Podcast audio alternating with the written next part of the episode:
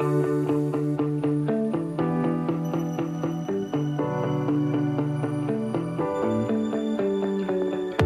and welcome back to another episode of the Sunny Mary Meadow podcast. I'm your host, Liz Fiddler. Today, we're going to talk about cool flowers, or what we call hardy annuals. And the thing is, you guys know that I'm in my fourth season. I did not go to school for horticulture. I am not the expert. I've read a lot of books. I've watched a ton of YouTube videos, and I've spent a lot of time on the extension website. But the truth is, and I think, I think what resonates with you guys is the fact that I'm relatable and I'm assuming most of you didn't go to school for this either. And so, again, the level that I am talking from is based on my experience, and I hope that it's an attainable goal within a year or two where I'm at, rather than I don't think I will ever write an expert book on how to grow cool, hardy annuals. That's not my goal but I don't think any that's any of your goal either. So, like I said, if you want the really in-depth, you know, to spend 20 hours reading about this and watching YouTube videos and, you know, taking some online workshops. I, I've paid for a couple of online workshops. I've taken some free ones, even taught by this same author that I'm about to talk about. But like I said, that took me 10 to 20 hours to figure all of that out. And I'm going to try to condense what I learned into a relatable 20 to 30 minute episode. So here we go. And again, I, I always welcome feedback. I'm I'm just learning as I grow and I'm trying to work through it with you guys. So, definitely not an expert by any means on this topic, but this is what I'm going to be trying to do this year. So, I'm going to talk about what I read about and what is theoretically supposed to work. And I'm just going to be going along this season and trying to put it into action. I've read this book twice, actually, and it's called Cool Flowers How to Grow and Enjoy Long Blooming Hardy Annual Flowers When Using Cool Weather Techniques. Very long title. If you go to my blog, sunnymarymeadow.com slash podcast, you will find all of these episodes on there, and there is a written transcription form of this. And so I have links to everything that I talk about. So there will be a link to this book. There will be a link to this lady's Facebook page, and it's by Lisa Mason Ziegler. And she hosts the Gardener's Workshop on Facebook and is a wealth of knowledge. I really recommend following her. She has her own podcast and really, like I said, is the expert on all of this. But like I said, I have spent tons of hours. I mean, when I say 10 to 20 hours on this topic, I mean this exact specific topic. I bet I have spent over 100 hours cumulatively listening to her, doing some of her free talks, all of those things. And so I'm going to try to condense this into a 30 minute episode. So here are the highlights. You know, she talks about the magical formula to having flowers before everyone else, and that is growing cool flowers. The goal behind these is that there are tender annuals that we talk about, which are they live for one year and they don't survive cold temperatures. You plant them after a frost has passed. So the threat of, of frost has passed. Around here, that's around May 15th, and the soil is warming up. And these flowers prefer to grow in the heat. Those are sunflowers, zinnias, cosmos, basil, a lot of your herbs, a lot of your vegetables. Those are tender annuals. Whereas hardy annuals, the one we're the ones we're talking about now, they live for one year, just like an annual, but they can survive the cold temperatures much better. And many are planted in the fall to overwinter and produce blooms the following spring and summer. And they prefer cooler growing conditions. That exact plant isn't going to come back year after year, but it will go to seed like a regular annual. It will drop seed and then Hopefully, the goal is early spring once the ground is thawed.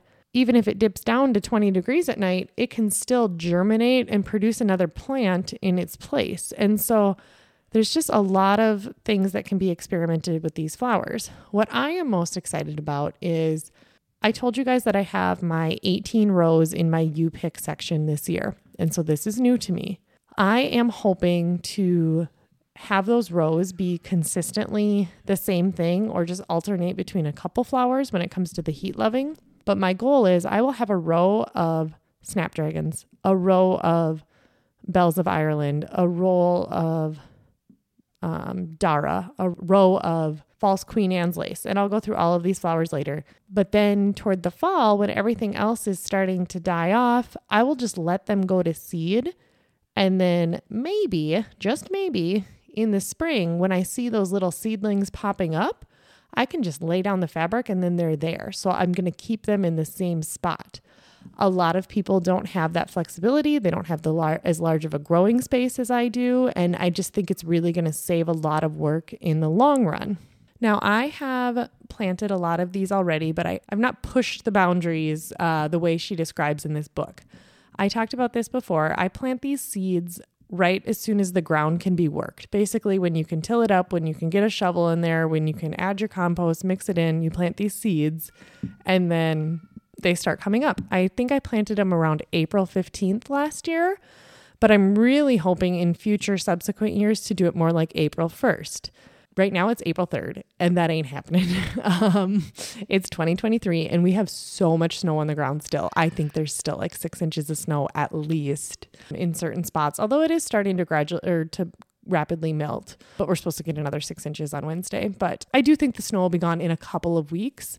But definitely, you know, it's most years the snow is gone kind of by early March. The snow's usually been gone about a month ago. We'll get a freak storm or something. And these plants, they do fine with a little bit of snow on top of them, but not if the ground is still frozen. They can't germinate and seed up. So, you know, I've been planting around April 15th some of these cold hardy annuals. And if you go to my blog page, the link in here, you'll be able to see like a mid June bouquet, which is actually pretty early for this area compared to most flowers. So, generally, and according to this book, Lisa Mason Ziegler says six to eight weeks before that last frost. And like I said, I've done about three to four weeks before that last frost, but I've never done that far.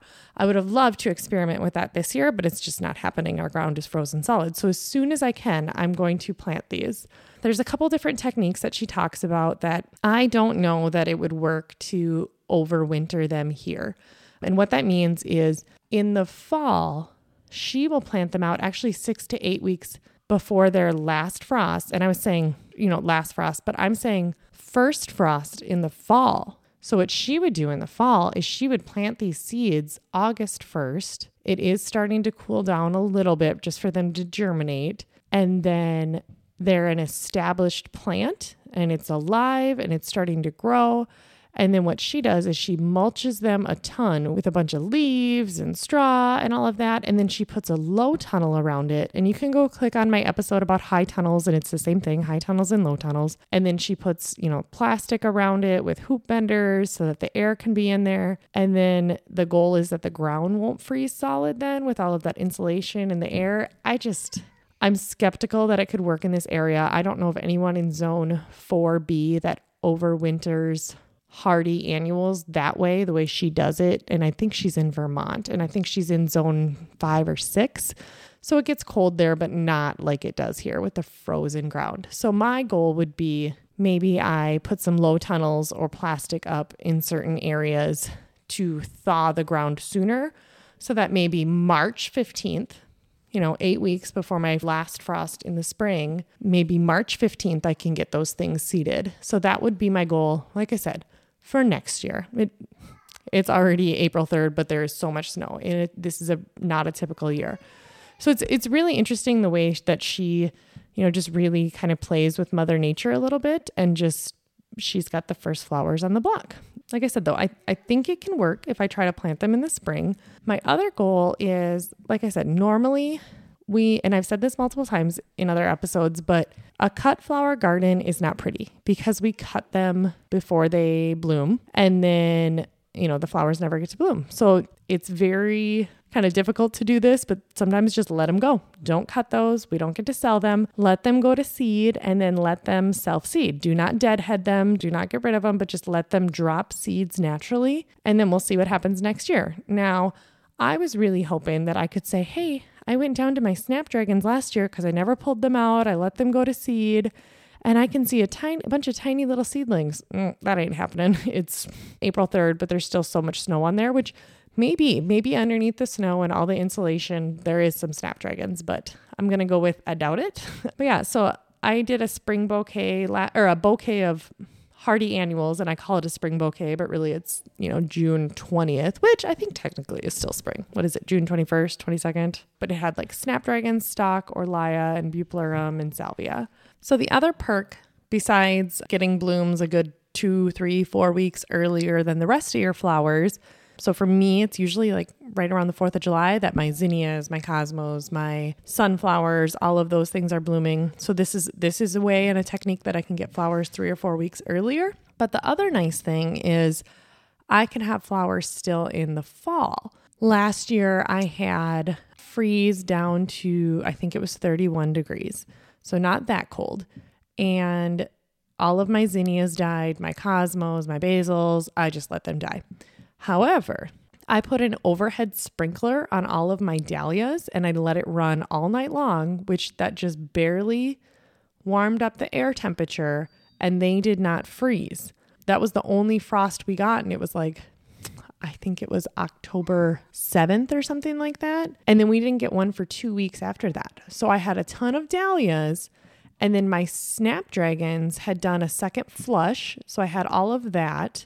And I had a ton of salvia. And then actually, my lemon bush eucalyptus was still alive. That survived the frost. So I didn't know that that was so hardy. But I was able to have some bouquets through October, most of October, just with those cold hardy annuals that end up living a lot longer a lot of the Orlaya and the Bupleurum and the stock that I plant, they kind of die out toward the beginning in June, like Orlaya and stock. And I'll put pictures of that on the website. Or I should say, Bupleurum and stock, they are single stem, kind of like the sunflowers. Like once you cut them, they don't produce another flower. And so they're done. So, like I said, the other nice thing about these cool hardy annuals is when they are done blooming in June, I can dig them out and just drop a sunflower seed in there or a zinnia seed and still get flowers, you know, within a couple months and still be able to enjoy those for a few months. So it's nice to have those outside. Plus, another nice thing about it is it really spreads out the work of planting and cleanup. I don't want to have a ton of heat loving annuals that only bloom, you know, mid July through mid September that I can't plant until the last frost. So planting everything between May 15th and May 20th and then have it die the end of September and then I have to clean it all up at once. It's really nice to be able to just spread out the planting, spread out the cleanup. Plus, it's also what makes them really enjoyable for the customers is having that variety like they know that in June, that's what the bouquets look like. They're super whimsical, and these cool hardy annuals are just pretty, and it's the nigella, and they're just, you know, very whimsical looking, and they like that. Versus, you know, in summer, it's the heat loving ones, and then once again in the fall, now they all of a sudden look way different than they did in the summer, just six weeks earlier. And it's just, it's nice to have that variety. So, like I said, fall planting is six to eight weeks before your last frost. So, for me, that would be about August 1st. I'm going to try some this year, even if it's 20 seeds of, you know, one row of experimental stuff and just try to put some hay down, put some plastic down, and just see what survives the winter. I'm really skeptical that any of them are going to survive this way, but she says that they do. So, I don't know. And I think the ground can have a frost in it, it just can't freeze solid. I don't know and then early spring, six to eight weeks before last frost. I am going to try my best to get them planted as soon as I can, but there's still a lot of snow on the ground. I will take a picture and put it. I mean, by the time this episode hits, it'll probably be around June when we're actually harvesting them, but I'll take a picture and put it on the website of what it looks like on April 3rd. And you guys are just going to laugh and like, oh, yeah, that's why she couldn't plant flowers. So, yeah. And, you know, her book says go with fall if at all possible that you can plant things. I just think I'm going to have to do it in the spring. So, a couple different flowers that are example of this that I personally have experience with. One is Ammi, A M M I. It's a really pretty green and white circular looking flower. It looks a lot like Orlaya, which is the next one I'm going to talk about. I grew that last year and I I loved it. The only problem is the side stems really wilt. And again, both of those I direct seeded, just popped seeds in the ground on April 15th.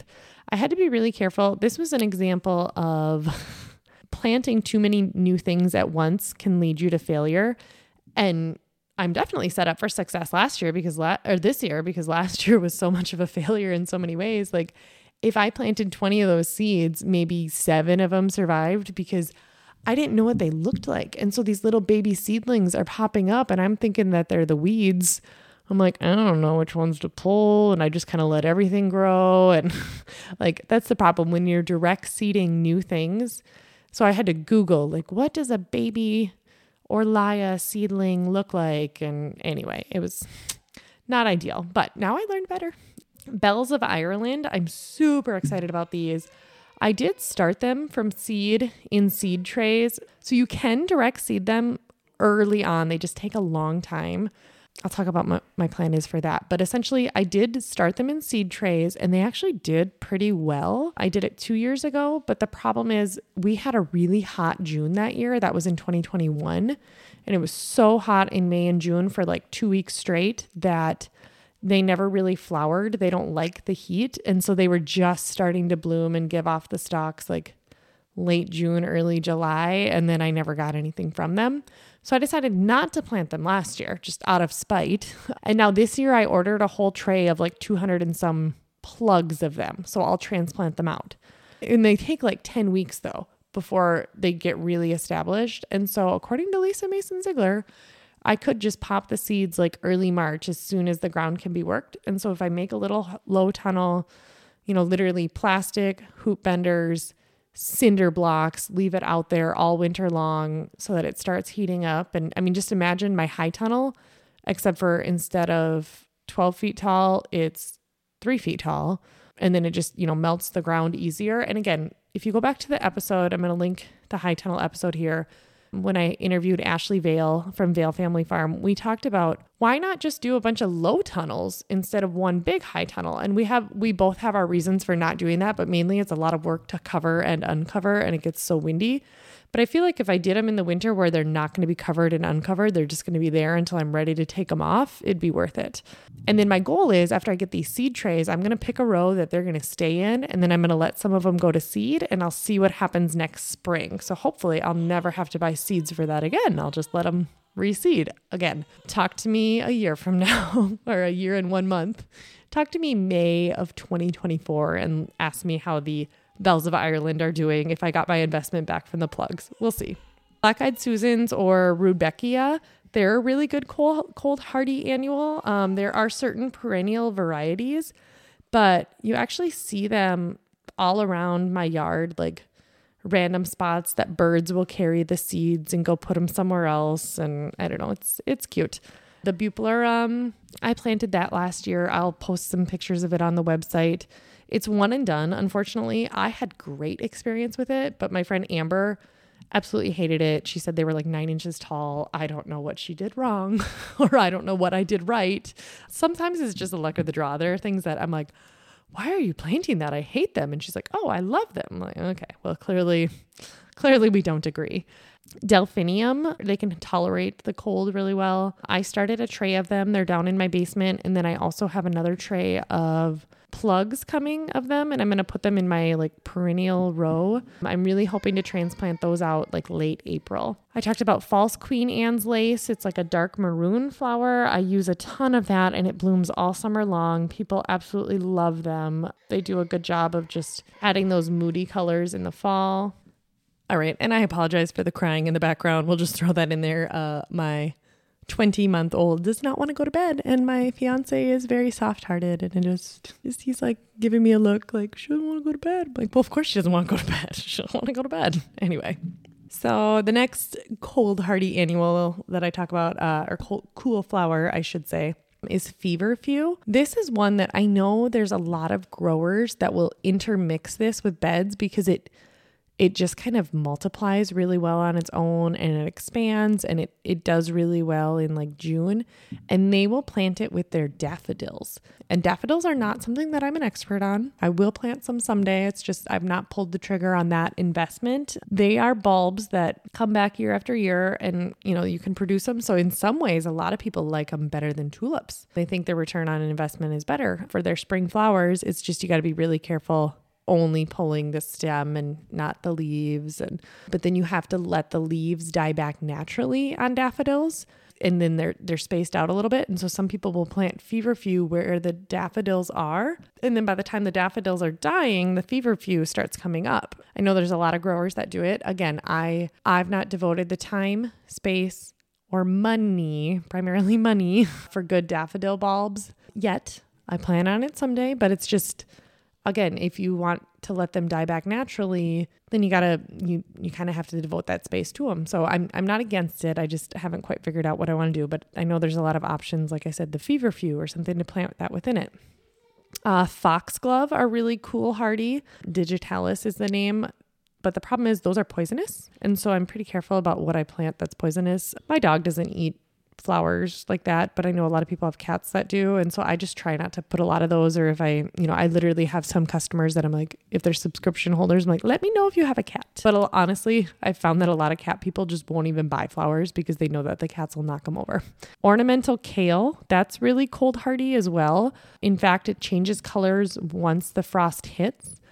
I kind of laughed because I was reading in her book today, just like brushing up, going through it before I recorded this episode. And she talked about how, you know, you should start them in seed trays and transplant them out before the last frost. I'm like, oh, I definitely just popped the seeds in the ground for those. And I must have got lucky because mine did great. Larkspur is one that I haven't really grown a ton of, but again, they're it's beautiful wildflower.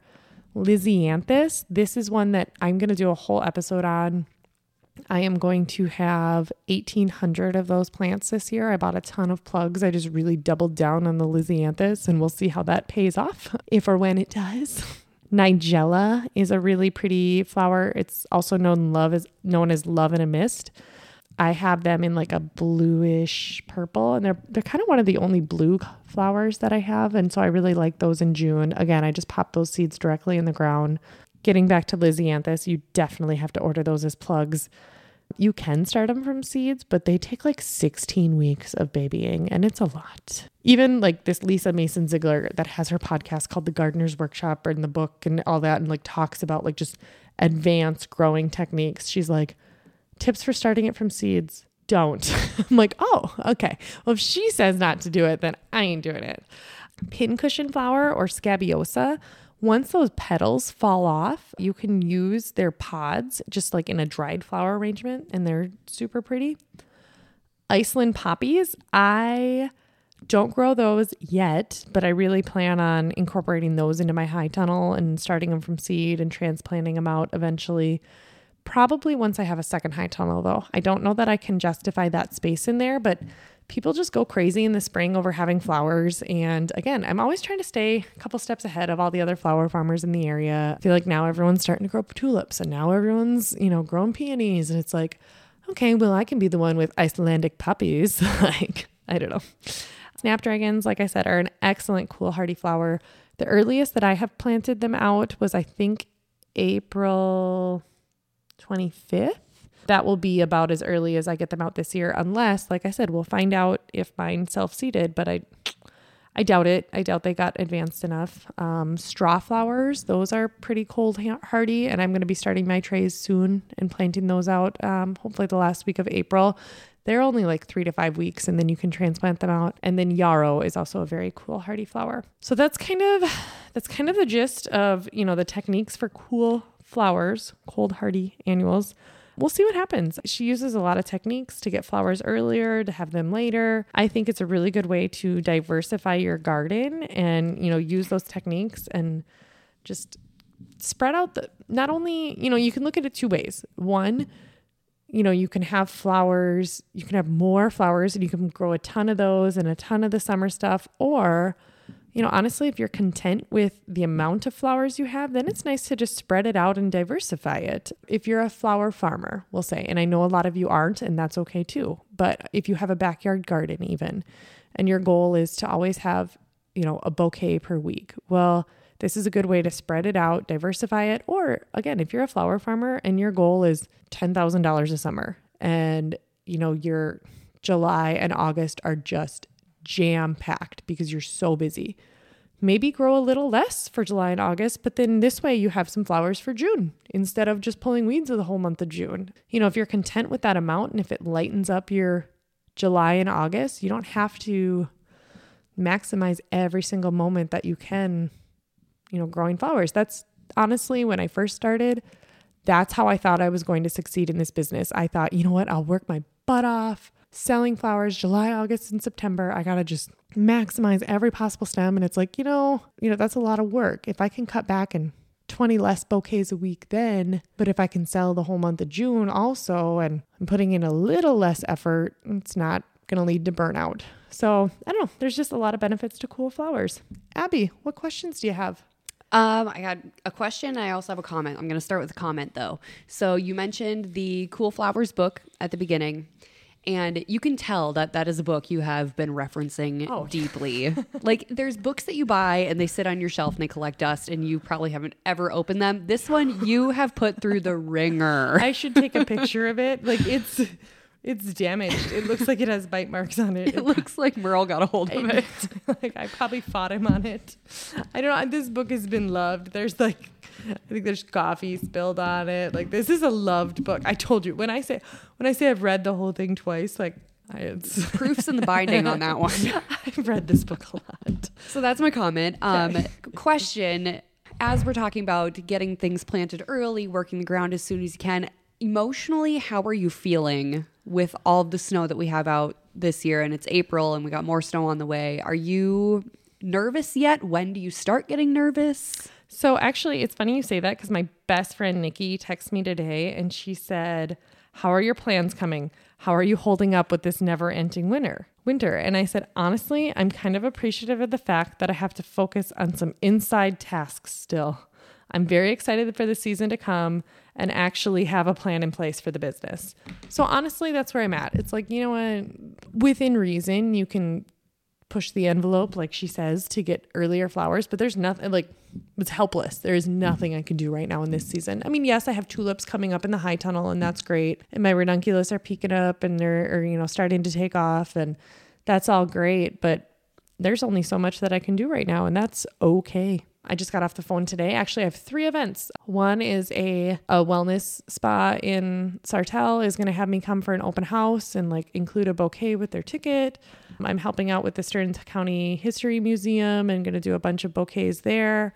And then another lady that, you know, has a a, a book club at the St. Cloud Library. Like they're they're going to come out the 20 of them and trying to pick out a date for that. So honestly, I'm keeping really busy just planning events for the summer and emailing back and forth. And my goal is my goal is kind of to have my calendar filled up by like mid June. And then if we can add some dates on, we will. But otherwise, I mean, I'm just really focusing on still selling the flowers that I haven't even grown yet, which is exciting, like I, to be in that point of my business. So it's not like, you know, I think some people are like, well, what do you do all day? Like, I, I don't know, but I'm busy. Okay. like, um, so yeah, I've just been staying content with that. I mean, I'm, I'm itchy to get out there, but honestly, it's compared to other years, it's like, you know what, just welcome the break. This is okay. But talk to me in a week or two. Yeah. We'll check in next week and see if the answer is yeah. still the same. yeah. so right right now I'm fine. I'm I'm fine. fine, it's fine. Everything's yeah. fine. and honestly, I do think the frost isn't that deep. So my fiance Brent, he used to drill wells and now he services them. And so I feel like he's got as good of an insight on anyone in the frost depth in the ground as I suspected, because we had such an early snow um, and we've had snow cover the entire year, he's like, yeah, the frost really isn't that deep. So honestly, like we might still be planting May 15th, the more annuals. I mean, it might it might be a regular year from that standpoint. Like the ground probably isn't as frozen as that as we all think it is because of that insulation. So we just need this snow to go away and we need to quit having blizzards and my kids need to quit having snow days and yeah, we'll see. So thank you everyone for listening and would love to hear your comments. Again, I'm I'm I'm learning about this just as much as you guys are. So I've incorporated some of these techniques, but I'm really excited to start pushing that envelope and working with Mother Nature a little more. Thanks for listening to the Sunny Mary Meadow podcast. I'm your host, Liz. If you like what you're hearing, please subscribe and rate us. You can find us on Instagram, Pinterest, and Facebook at Sunny Mary Meadow. Subscribe to our email newsletter at sunnymarymeadow.com. And if you have questions or comments or anything to say, we would love to hear from you. You can email us at podcast at sunnymarymeadow.com. Flowers, flowers, we love flowers. Sunny Mary Meadow, they smell so good. sunnymarymeadow.com.